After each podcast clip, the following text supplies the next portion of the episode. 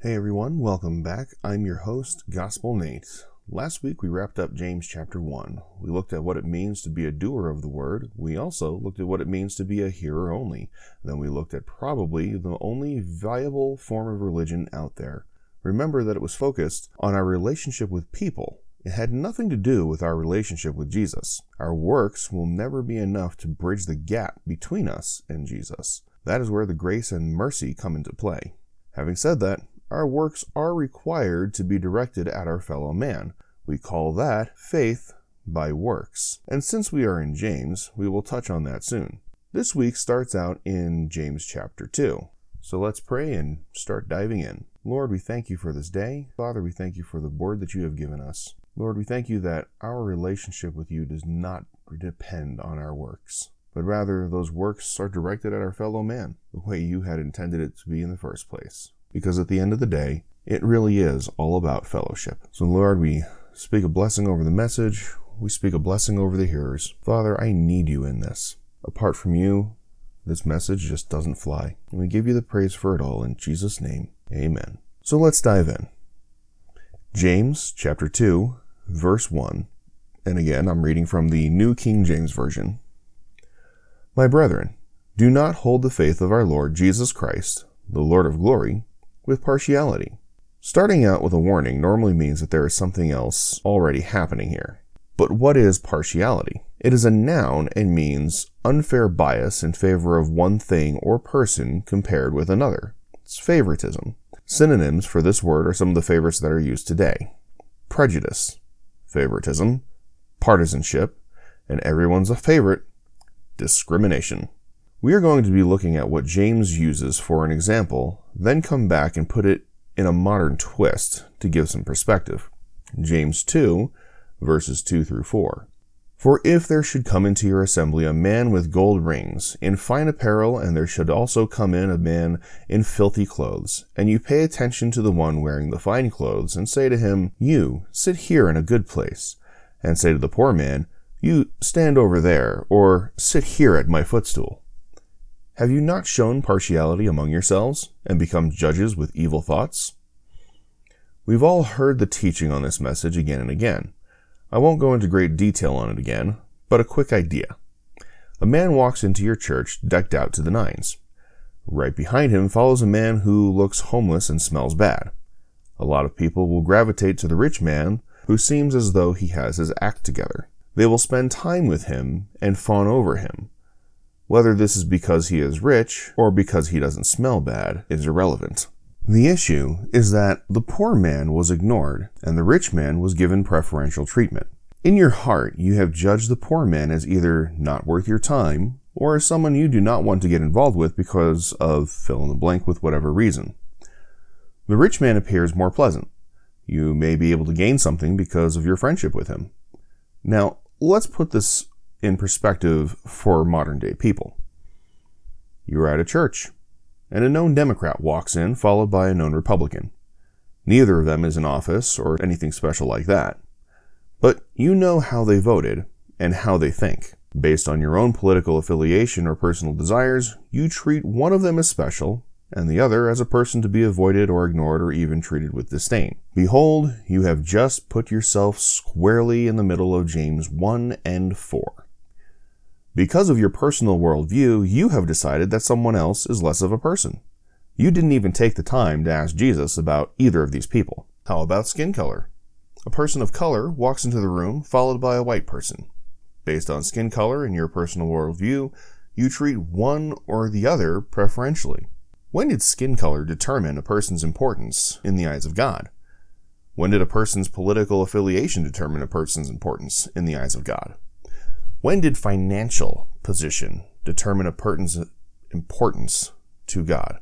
The only thing that determines a person's importance to God is if they are a person. If they have any number of arms, legs, eyes, ears, noses, and a mouth, and they are drawing in oxygen, they are important to God. The same thing goes for autistic people and people with Down syndrome.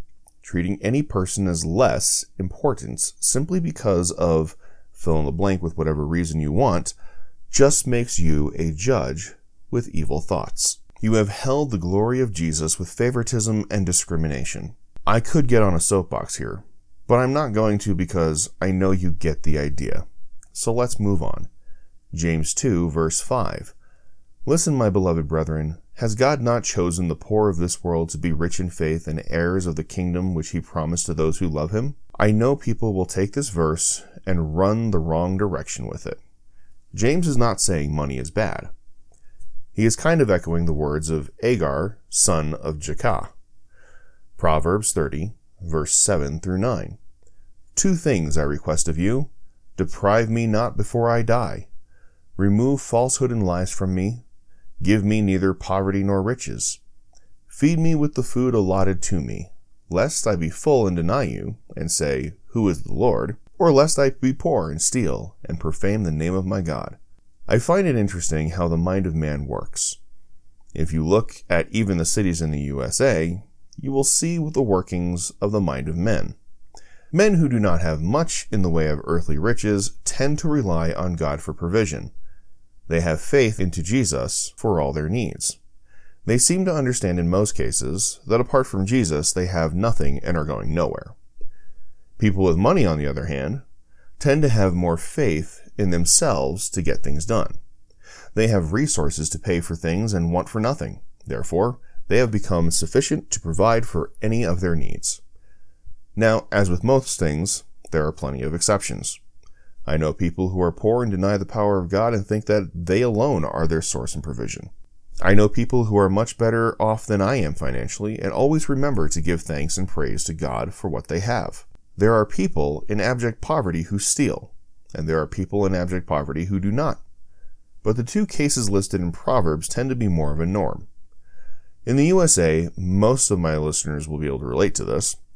If you move to someplace more rural, you will tend to find more churches that are full and an overarching belief that there is a God. If you move to the cities, there are fewer churches, or the churches tend to be more bare bones in attendance. The overarching atmosphere of the city is that there is no God. Atheism abounds everywhere you look. Immorality is something of a norm and is to be expected. Now, I'm not saying that cities are themselves evil. Quite the contrary. I am saying that people are evil, and cities are more of a symptom. In these cities, we have abundant jobs, access to fast healthcare, even if it is costly, mechanics, car lots, grocery stores, and other such conveniences. We have amassed everything we could possibly need in this life to provide for our needs and wants. Who is the Lord, to quote the writer? If we have everything we need and do not need to ask, then we are sufficient for all things. Man can solve every problem, except the problem of sin, and this takes us back to Jeremiah 17, 5 through 8. Thus says the Lord, Cursed is the man who trusts in man and makes flesh his strength, whose heart departs from the Lord. For he shall be like a shrub in the desert, and shall not see good when it comes, but shall inhabit the parched places in the wilderness, in a salt land which is not inhabited. Blessed is the man who trusts in the Lord, and whose hope is in the Lord. For he shall be like a tree planted by the water, which spreads out its roots by the river, and will not fear when heat comes, but its leaf will be green, and will not be anxious in the year of drought, nor will cease from yielding fruit. Despite the riches, despite the resources, despite all the modern conveniences and safety nets. When we are trusting in ourselves, we are cursed. When it all must happen by our hand, we are cursed. And we are also anxious. We live in a world where we have more than we could ever ask for now. And yet, our young teens and most adults live in near constant anxiety, always fearful and always stressed. I know a person who doesn't even hold a job. Their husband makes all the money. They go on vacation to one exotic location after another. It seems like every 3 months they go away on another vacation for a full month. And every time you talk to them, all they can do is carry on about how stressed and anxious they are. Designer shoes, designer clothes, exotic vacations, and it has all done nothing for the God-shaped hole in their hearts. Back at James 2, verse 5, Listen, my beloved brethren, has God not chosen the poor of this world to be rich in faith and heirs of the kingdom which he promised to those who love him? The last part there is key. To those who love him. James is highlighting the poor because they tend to be the ones who understand God's provision, but it is not exclusive to them. It is exclusive to those who love Jesus. Rich or poor, you can be rich in faith. You can be an heir to the kingdom. You just need to love Jesus. James 2, verses 6 through 7. But you have dishonored the poor man. Do not the rich oppress you and drag you into the courts? Do they not blaspheme that noble name by which you were called? The only word here that I would change to read more like the Greek is the word noble. Even the King James doesn't do it justice. The Greek word is kalos. It means beautiful. It can be translated a number of ways depending on the usage, but beautiful would work really well here. And the name of Jesus is most excellent and beautiful. Having said that, James is talking to Christians who give preference to rich people who are clearly dragging them to court for one reason or another. He isn't saying that the church should treat them as lesser because of their actions. He is saying that they should not be getting better treatment than the poor person. I feel like I need to say this. This does not mean you should disdain or mistreat both. Just in case someone was wondering, Jesus loves people who are rude to others as well. They just don't understand how much they are loved. Therefore, they will not have much ability to love others. James 2, verse 8. If you really fulfill the royal law according to the scriptures, you shall love your neighbor as yourself, you do well. The Greek word for royal is basileus, which means regal or belonging to a king. That one is based off of the Greek word basileus, which means sovereign or leader of the people. This is the law of the Lord, the 10 commandments from God. Yes, James is saying we still need to observe the 10 commandments. Jesus said the same thing, but he took it from the external and made it an internal issue. Right after talking about the Beatitudes, Jesus went on to say in Matthew 5, 27 through 28, "You have heard that it was said to those of old, 'You shall not commit adultery.' But I say to you that whoever looks at a woman to lust for her has already committed adultery with her in his heart." That was commandment number 7. See what Jesus did there? He showed that it wasn't just about what you did on the outside. It was about what you were doing in your heart. It isn't good enough to simply not commit adultery.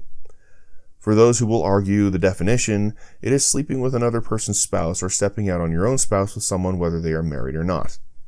Now, Jesus is saying, if you even lust after another in your heart, you are guilty of adultery. And it is the same with loving your neighbor.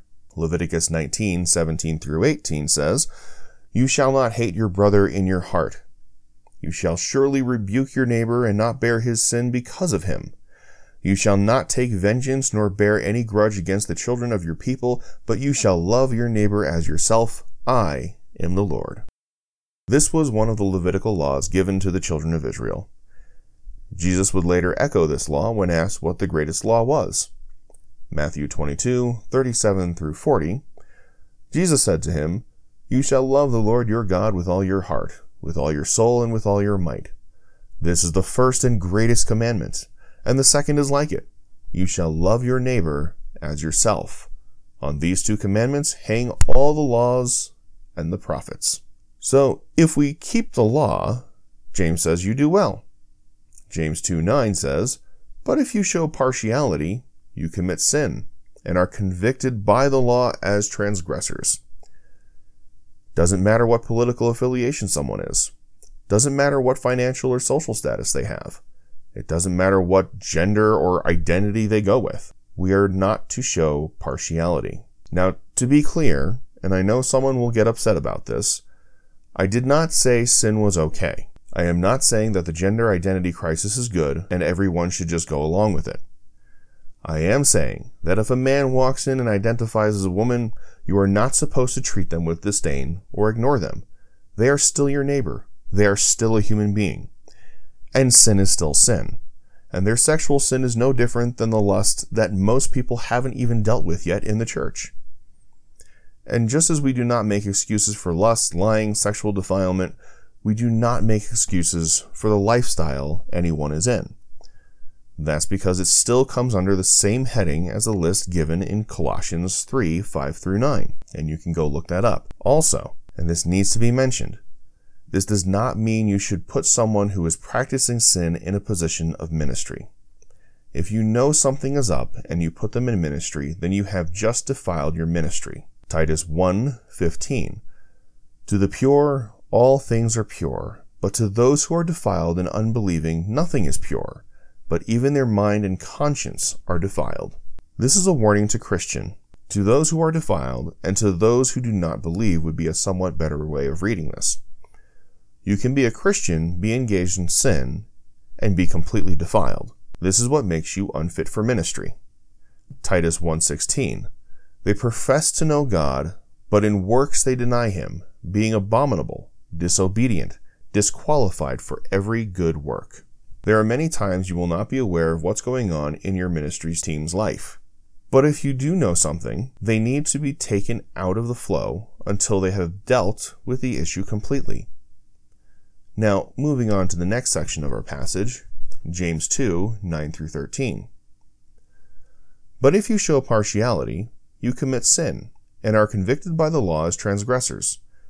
For whoever shall keep the whole law, yet stumble in one point, he is guilty of all.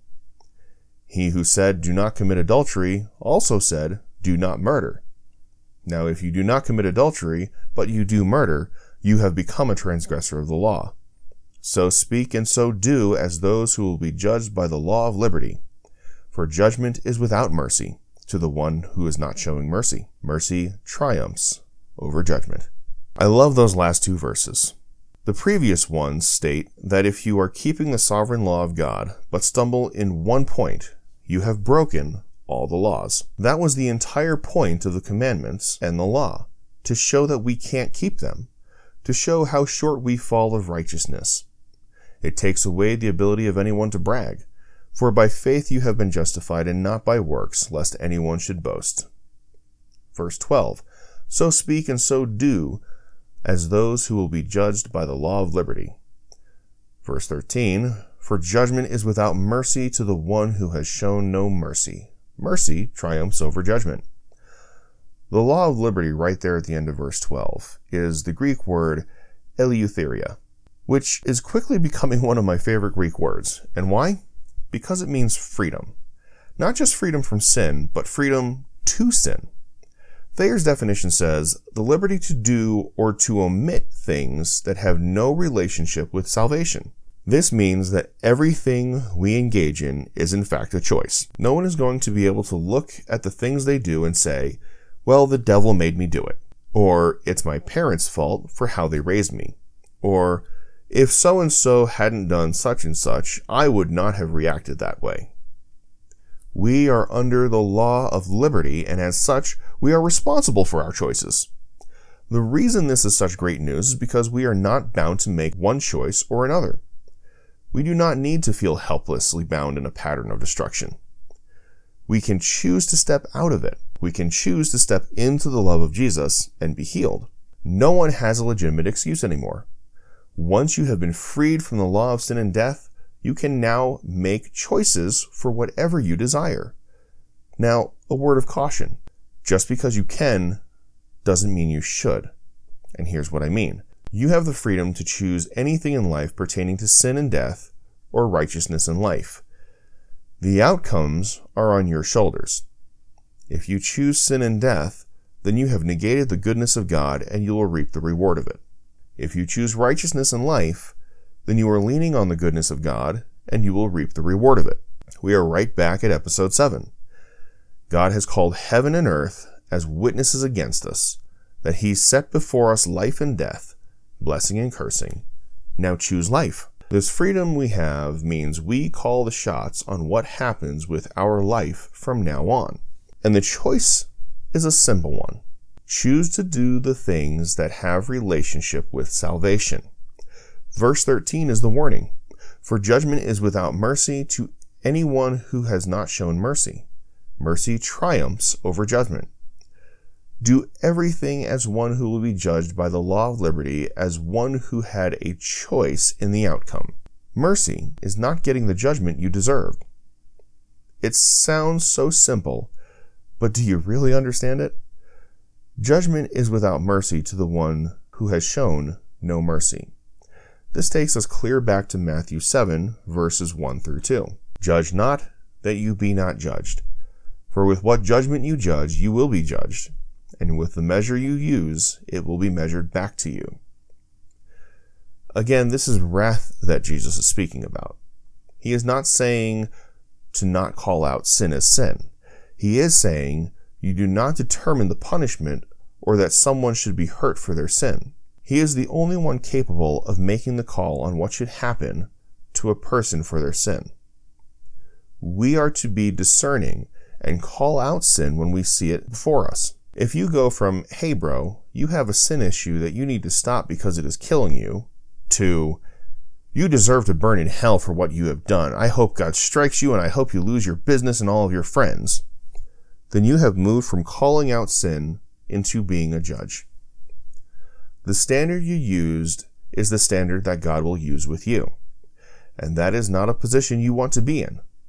So be merciful. Matthew 5:44 says, but I say to you, love your enemies, bless those who curse you, do good to those who hate you, and pray for those who spitefully use you and persecute you. Those are the words of Jesus. Now, let's recap what we've covered so far. James 2, verse 1 through 13. My brethren, do not hold the faith of our Lord Jesus Christ, the Lord of glory, with partiality. For if there should come into your assembly a man with gold rings and fine apparel, and there should also come in a poor man in filthy clothes, and you pay attention to the one wearing the fine clothes, and say to him, you sit here in a good place, and say to a poor man, you stand there, or sit here at my footstool. Have you not shown partiality among yourselves and become judges with evil thoughts? Listen, my beloved brethren.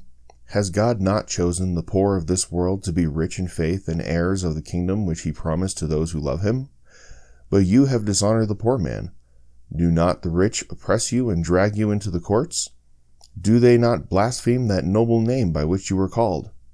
If you really fulfill the royal law according to the scripture, you shall love your neighbor as yourself, you do well. But if you show partiality, you commit sin, and are convicted by the law as transgressors. For whoever shall keep the whole law, and yet stumble in one point, he is guilty of all. For he who said, do not commit adultery, also said, do not murder. Now, if you do not commit adultery, but you do murder, you have become a transgressor of the law. So speak, and so do, as those who will be judged by the law of liberty. For judgment is without mercy to the one who has shown no mercy. Mercy triumphs over judgment. Our key takeaway points here are pretty straightforward. No partiality, no favoritism, no carrying one person higher than another. It doesn't matter what a person's background is. It doesn't matter whether they are rich or poor, Republican, Democrat, of the world, or of Jesus. Every person is important in the eyes of Jesus. So it's important for us to treat them with the same kind of respect and dignity that Jesus would have treated them with. Otherwise, we run the risk of falling into that part of verse 4 where it says, you have become judges with evil thoughts. Jesus clearly gave us instructions to not judge, lest we ourselves be judged.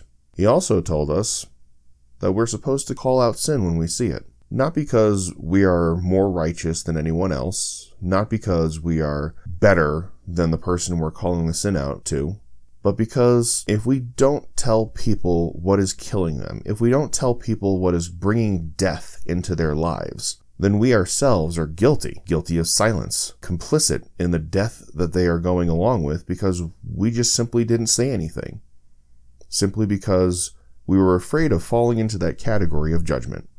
But remember, there's a difference between telling someone you've got some death going on in your life and it's going to kill you, spirit and soul, versus you're a bad person and I hope you suffer.